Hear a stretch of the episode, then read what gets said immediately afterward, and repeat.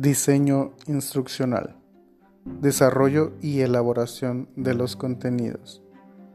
Las propuestas de enseñanza implican organización, selección y secuencia de contenido que esté acorde con teorías y decisiones en relación al Estado, gobierno y escuela.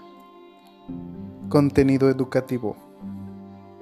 Lo que permite la continuidad, conservación y fijación de los distintos temas.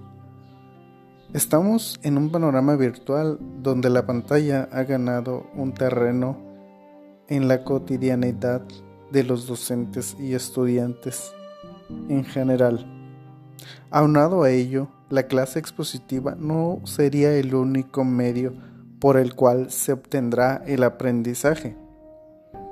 La utilización de los recursos tecnológicos están ahora retroalimentando y sirviendo de anclaje para poder tener un mayor interés y entendimiento de cada uno de los temas presentados, teniendo en cuenta que el desarrollo y la elaboración de los contenidos debe tener presente un gran auge ahora con la virtualización y sobre todo la innovación de las herramientas utilizadas en la forma y transmisión de los contenidos, para a su vez lograr una atención y coherencia garantizando, garantizando un aprendizaje significativo.